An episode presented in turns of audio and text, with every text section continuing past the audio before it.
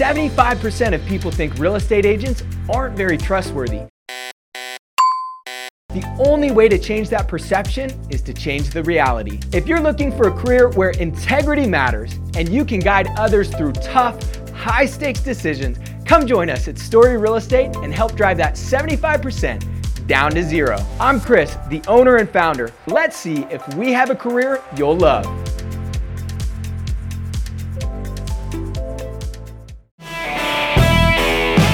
Return of the gods. Nope. No. I, Nope. I want to say Nope. of the strong gods. I want Not to say just any gods. Hey, I was gonna I was gonna parlay this into Return of the Mack, but Turn on yeah, the there you go, there you go. Hey, y'all, welcome to Cross Politic on the Fight Laugh Feast Network. Pastor Toby, Chuck Knox. I'm the Water Boy. It's good to be with you. And if you want to make sense out of anything that just happened there, you got to stick around for the interview. Apparently, This is- apparently, yes. what's gonna happen. Hey, the Fight Laugh Feast conference is like no other. No other conference you've been to. No, what true. other conference? What other Christian conference do you know where it kicks off with beer and psalms? Uh, Come on. Yeah, I, I'd, I'd like to see hands if, if you know of any other conference like that. Fight Laugh Con- Fight Laugh Feast conference is a gathering of rowdy Christians from all walks of life, from all over the country, who want to glorify God and build God honoring families, businesses, churches, and see our nation bow to King Jesus. Uh, this year's uh, conference, I don't. I don't read the AI one. This is an AI one. I can tell. Somebody ran this. Did They app did through start AI. off with Wait, wait. AI. No, I know. Just- AI I'm- wouldn't have written that first I'm, part. I'm done with that part. Yeah. Uh, this year's conference is on the politics of six day uh, creation. Uh, human society begins in Genesis 1, 2, and 3. If we get that wrong, we get it all wrong. So buckle up as we fight, laugh, and feast. Beer and Psalms, amazing lineup of speakers um, at the Ark Encounter.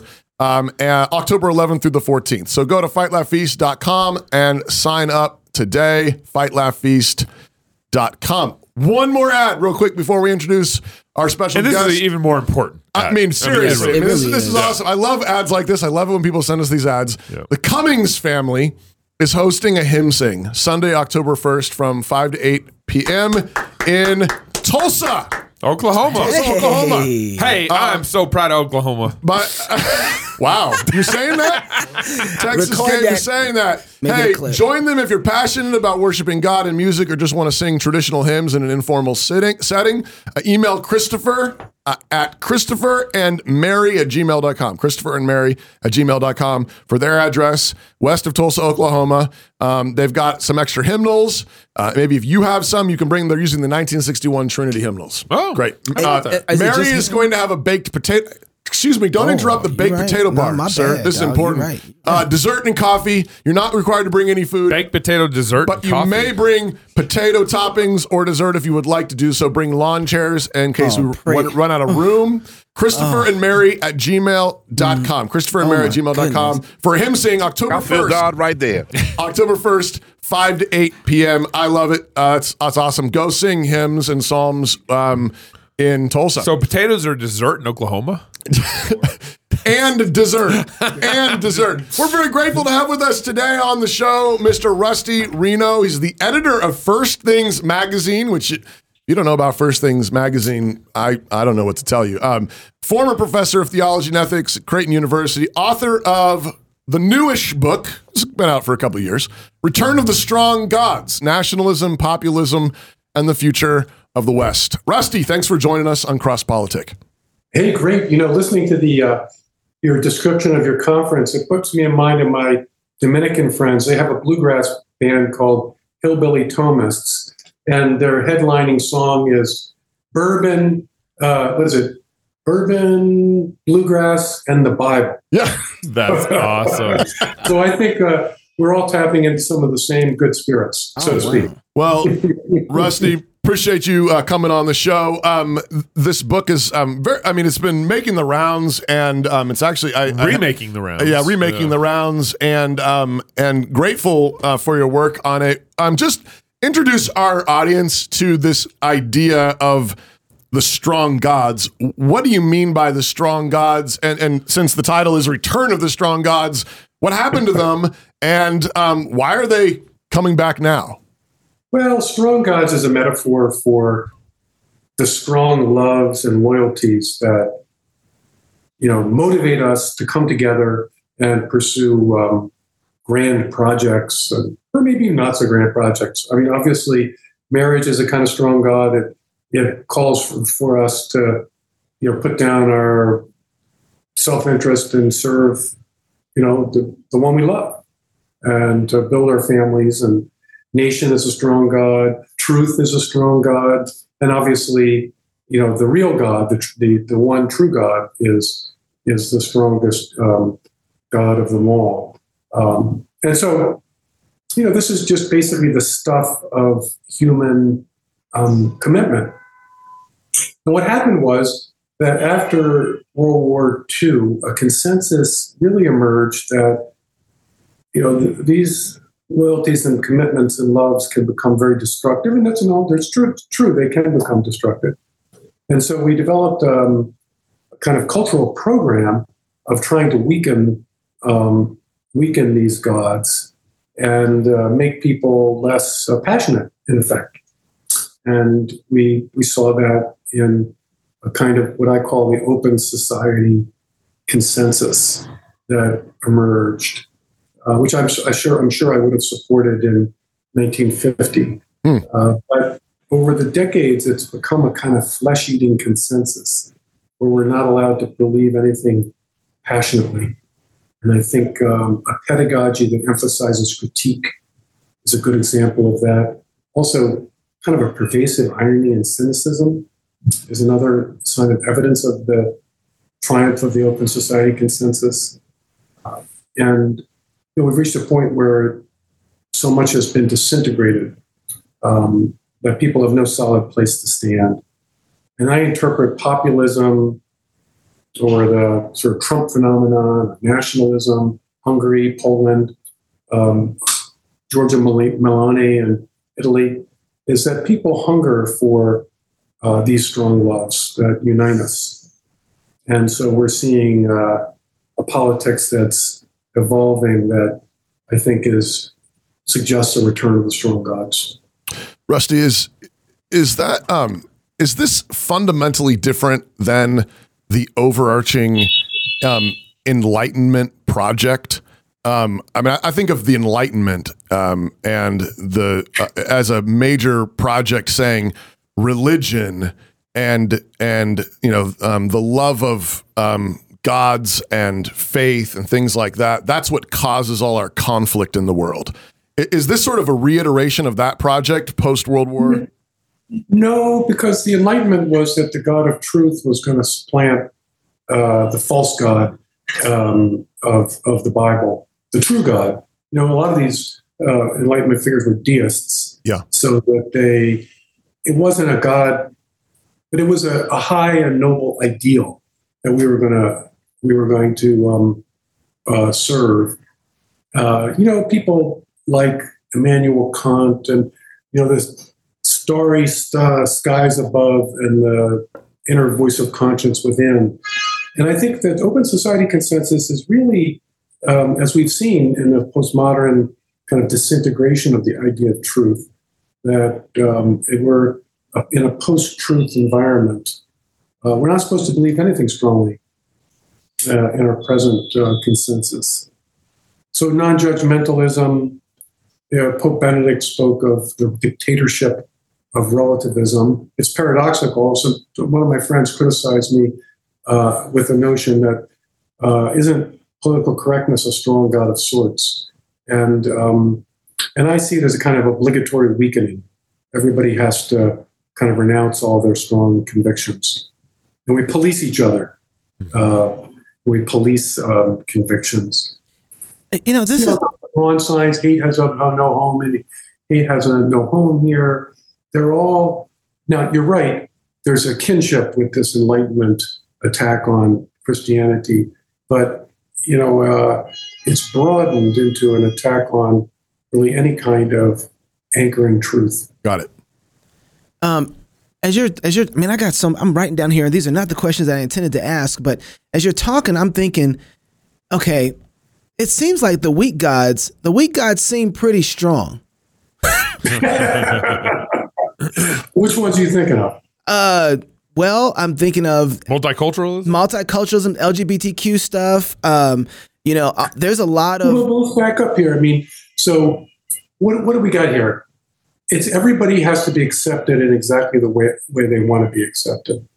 Um, yes, I mean, these are urgent uh, imperatives, but they depend upon how can we everybody be accepted in the way they want to be accepted. You get to use whatever pronoun you want to use. If there's any, if anybody has strong convictions, so we're all supposed to kind of bracket our actual convictions. You know, uh, we, have a biblical view about what it means to be human. We're not supposed to bring that into the public square because that'll that'll prevent people from being accepted. They want to be accepted. So it, it's a it's a certain kind of. It, it's not an accident. It's called political correctness and not moral correctness, because the political um, is at an arm's length from you know the, our our inner convictions.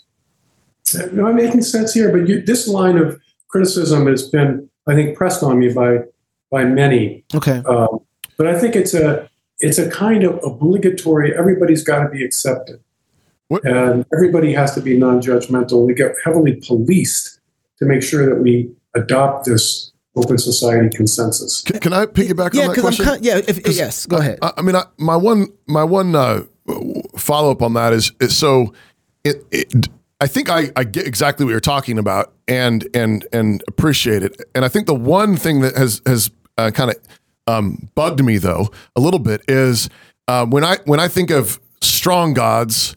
Uh, strong loyalties, strong allegiances. I, I think of the you know the willingness to to die and the willingness to kill.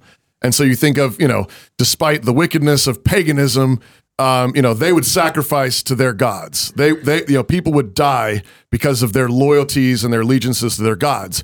And and it's in this era era of the weak gods that we murdered 65 million babies. Um, it- how, how do you hold those two things together? Well, but we don't. Uh, we're not. We don't. I mean, the people who support the right to abortion, they they don't acknowledge this. It's all hidden uh, uh, from view. Another would be the pandemic. I mean, the God of health. Is it a strong God or a weak God? Um, I think it's a God of weakening. You know, in other words, we're we're gonna. I mean, what is health?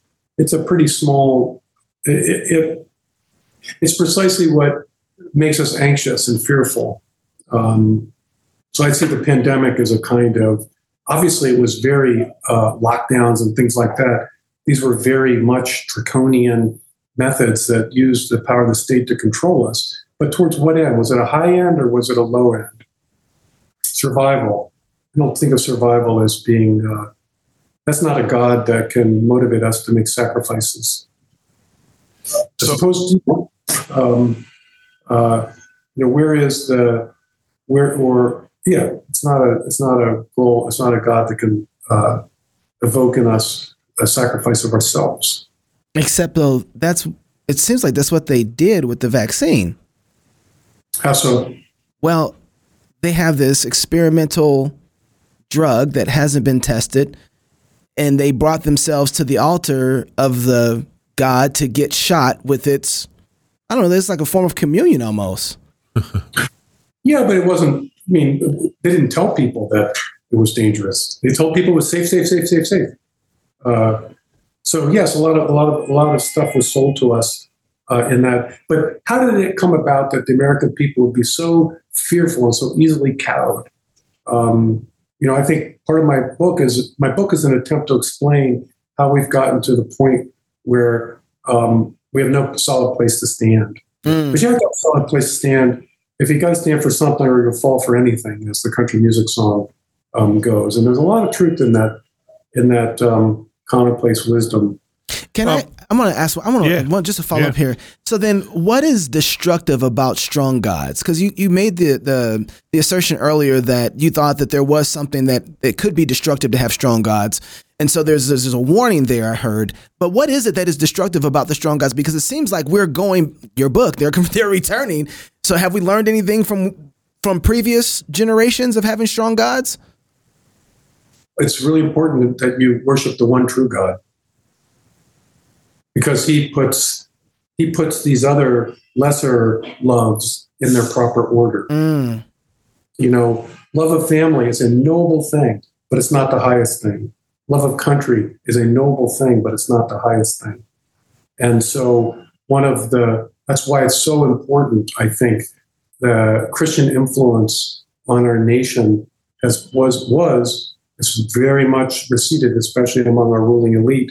It was so important because it gave a proper order to our loves. Mm. That's good. That's really good. And so then when when those And loves so I, I'm I'm concerned. I mean, I have some sympathy. I mean, I you know I voted for Donald Trump. I uh, I'm sympathetic to the populist impulse, but I I have sympathy of my friends who are very fearful uh, because we our nation is very dechristianized, Mhm. and uh, in that kind of atmosphere, uh, disordered loves can gain the upper hand. Yeah. and uh, that's why I think the voice of Christians in the public square is so important because we remind people, yes, these are you're, you're right for your heart to be um, to be won by patriotic love and certainly by um, loyalty to your family. Uh, these are these are you know so what you're hungering for is correct, um, but but you know but it has to be put in its proper place. Mm.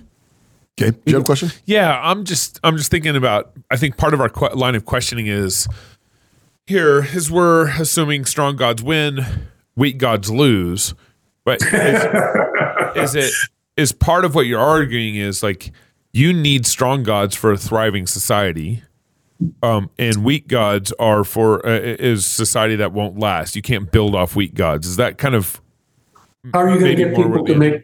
How are you going to get the wealthy oligarchs in our society to sacrifice their self-interest for the sake of the future of our nation? You know, Apple's got a huge investment in China. Uh, it's going to be very painful. Deglobalization, which is now happening, is a very painful process for the folks who have made tremendous fortunes um, in the globalized economy. And you, you know, you have to have there have to be these unifying loves for a society to unite. And people say, yes, I'm going to do this for the sake of what I care about more than my own um, balance sheet or my own self interest. Um, without strong gods, people are atomized and they wind up turning in upon their own self interests. Mm. And, uh, and then it's a kind of, uh, there's no underlying social capital, so to speak, to use that technical terminology, uh, that can we can fall back on to meet external challenges as a nation. All right, I want to know what's so bad about multiculturalism? Isn't it good? It's an ideology of empire. Uh, you know, you can't have a democracy unless people are united in common loves. And if they're united in common loves, and it ain't a multicultural, it's a, it's a it's a single culture, because it's the loves we share that define our culture. And I think, you know, the American love is one of them is really powerful, and it's a love of freedom. Uh, in fact, I, I think strong gods are necessary for freedom because you can only be free if you can say no to the principalities and powers that rule this world, um, including the government. And uh, you can only say no if you've got a solid place to stand. And part of the open society consensus was to create freedom. And on the surface, it seems like it will weaken all this moral, you know, moral norms. We'll legalize marijuana. Um, you know, we can, we can have gay, you can marry whomever you want. Um, you know, whether it's a man or a woman, et cetera, et cetera. It seems like an expansion of freedom, but by undermining these strong cultural norms, we really get people don't have a strong place, they don't have a solid place to stand. And no solid place to stand means you're going to be racked with anxiety. I'm not going to have enough money for retirement. I, mean, I can't afford to take a stand on this issue because I'll lose my job. Mhm. Um, you know, or people will shame me on social media. So you, you need a lot of you need a stiff spine in our current uh, society to stand against a lot of these negative trends. So- and uh, not surprisingly, it's religious folks. I mean, you don't have to you don't have to be religious to recognize the difference between a man and, man and a woman. Right. I mean, just got to take is class in biology. Right. Uh, but But it's not an accident that it's religious folks who are the ones who are most visible opponents of transgender ideology. Why? Because we actually have this strong love. Um, you know, and our faith gives us a, a very solid, uh, it's a supernaturally solid place to stand. That's that's really helpful to. Um, I, I like the way you address the question about multiculturalism as as a shared love. I think what frequently happens is multiculturalism is not a shared love. Oh, I know. That's what I'm saying. Like, I'm, I'm, I'm, I'm saying, that, but I think that's the answer. You're saying uh, the answer is Look, if I was advising the thousand richest people in the United States, how do you make the American people as docile and supine as possible? I would say, just make them as multicultural as possible, because they can't. Then they won't be able to unite to resist uh, the power of the elite. yeah. Um, So that's why I said multiculturalism is the ideology of empire. Yeah. Uh, I see what you're saying. it's also false. You know, people say, oh, the United States is a very multicultural country. Look, you get some foreigner to come and they say, good grief, you know, Americans all think the same. and it's a black, brown, white, yellow, it doesn't matter. Uh, we got a very shallow culture, society, you know, American culture. It's shallow, but it sure is wide and it's very powerful. And the children of immigrants get Americanized often into the shallowest kind of consumerist mass Mm. culture imaginable. But we're all recognizably, um, not everyone. I mean, you know, a lot of people uh, come to this country and they're, bring with them their own culture. But as I'm saying, their children get socialized pretty darn quick. Um, so I'm a kind of an American optimist. Yeah. I think if we could uh, uh, get rid of some of this multicultural ideology, we could begin the process of trying to figure out uh, what it is that we share and, and recognize what we share. I was just going to say, I, I think that frequently the accusation is if you're against multiculturalism, you're a racist, right? I mean, that's the accusation. That's where I was going. Yeah. and and I think it's help- Isn't it the other way around? right. Well, that's what I'm saying. I think it's actually helpful the way the, the way that you're you're coming back at it and saying actually what you're trying to do is you're trying to have us have less love for good things, which ultimately is going to end up being hateful. Well, like, uh, you know, I just presume that my fellow Americans share my love of my of our country. Mhm.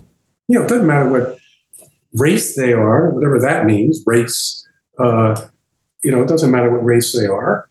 Um, they, you know, I just presume they love our country. Now, you know, sometimes you're wrong, but usually you got to have an advanced degree at a fancy pants university uh, not to love our country.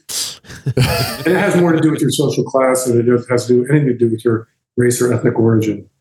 It seems though that the conversation, at least the one that I see happening on social media, when somebody says multiculturalism, the way that they're defining that usually is by saying race, right? Like race is multicultural. That's what they're thinking of. And so when people, and I've watched this happening, because at first, even for me, maybe this is just because I have such a, I'm still getting out of the Enlightenment moment. I'm still developing outside of the post World War II consensus.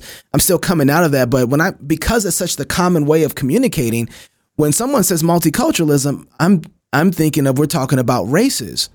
And so there's a fear there that people are thinking, well, if you're talking about the return of the strong gods and race is a strong god, then are we about to go back to Yeah. the 20s, the 30s?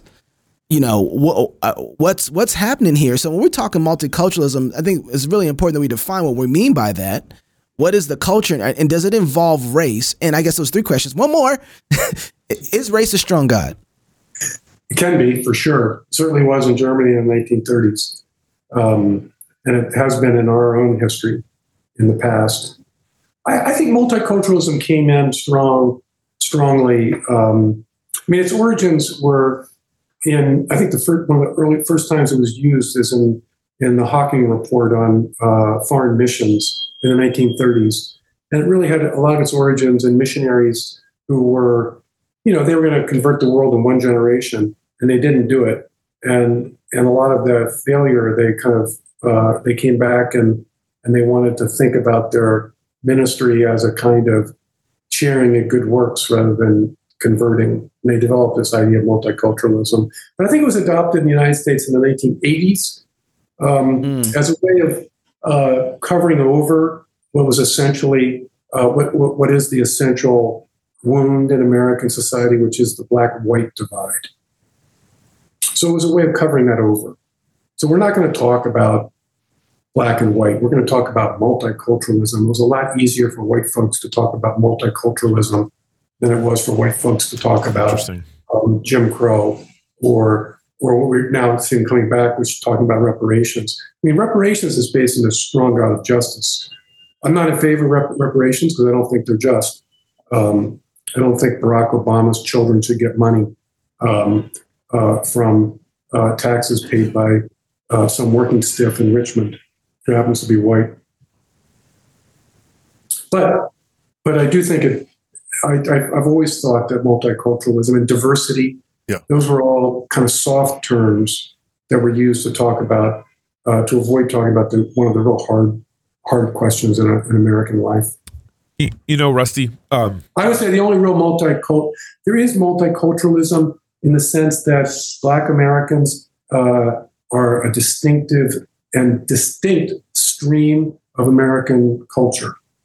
Mm. Uh, whereas I think, you know, you got these Mexican young guys whose parents and grandparents came to Texas 30, 40, 50 years ago, whatever, and they grew up, they're born here, they grew up here. You know, they drive around their pickup trucks with the gun rack in the back and the American flag. amen. Amen. Wearing cowboy, wearing cowboy boots, and um, you know, I, I think uh, I think of you know people were very pessimistic about Italians and Irish and Germans and all these Eastern weirdo Eastern European people with strange names you couldn't pronounce ever come real Americans. Yeah. Um, and that was the case in the you know in the 20s and 30s, and lo and behold. Uh, but I, but I but I do but I do think uh, uh, the African American culture is distinct and remains distinct. Uh, So I accept multiculturalism on uh, on those terms. Oh, that's interesting. I, I wonder what what do you think is that's making them distinct? Just the slavery itself, that that was the way that they were brought into America. What, what's distinct about that? Slavery, racial oppression for hundred years after the end of the Civil War, um, and then you know to to, to live on, in the, if you will, if I be, could be uh, radical here, to live on the kind of plantation of the post 1960s welfare system. Oof. Oh, Yeah.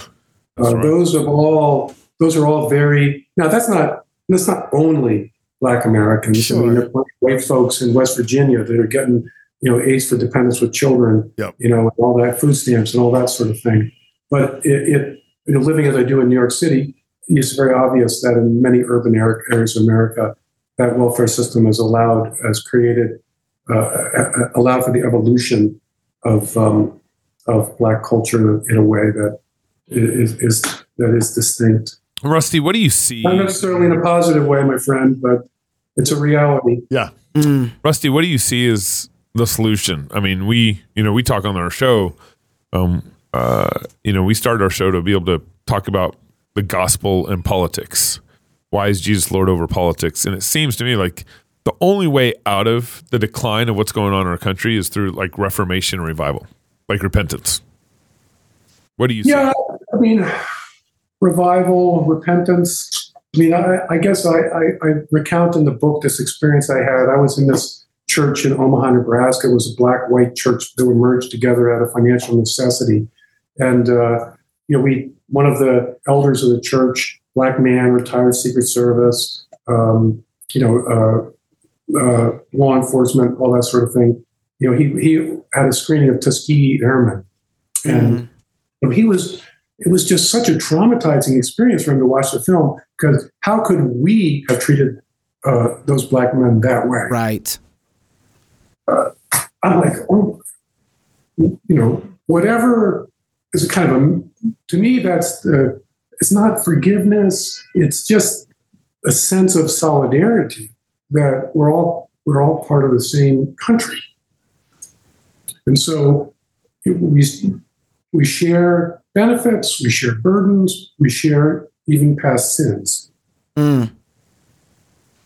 That's a that's what we're gonna have to be saying about the abortion take right now. How did we do this? Yeah. How did we do this? How did we? You know, Covenant responsibility. We is a very powerful word, and I've, I've, uh, you know, when I listen to politicians, I, I'm very sensitive to whether they use the we word uh, because I think the American people are desperate for it. All So, right. I mean, like I say, there are plenty of activists, progressive activists who are maybe beyond the pale. But in my experience, most people in our country, they want to be part of a shared project. Yeah. Mm-hmm. That's not the same as, you know, we got, we're different from, um, you know, we don't, you know, our salvation of our souls is not dependent upon uh, the United States of America. Right. Um, but we rightly want in this world to be part of things that are noble and just. And, uh, and I think that, again, I think this is where um, I think uh, the churches and Christian folks um, have an important contribution to make um, to the renewal of the country.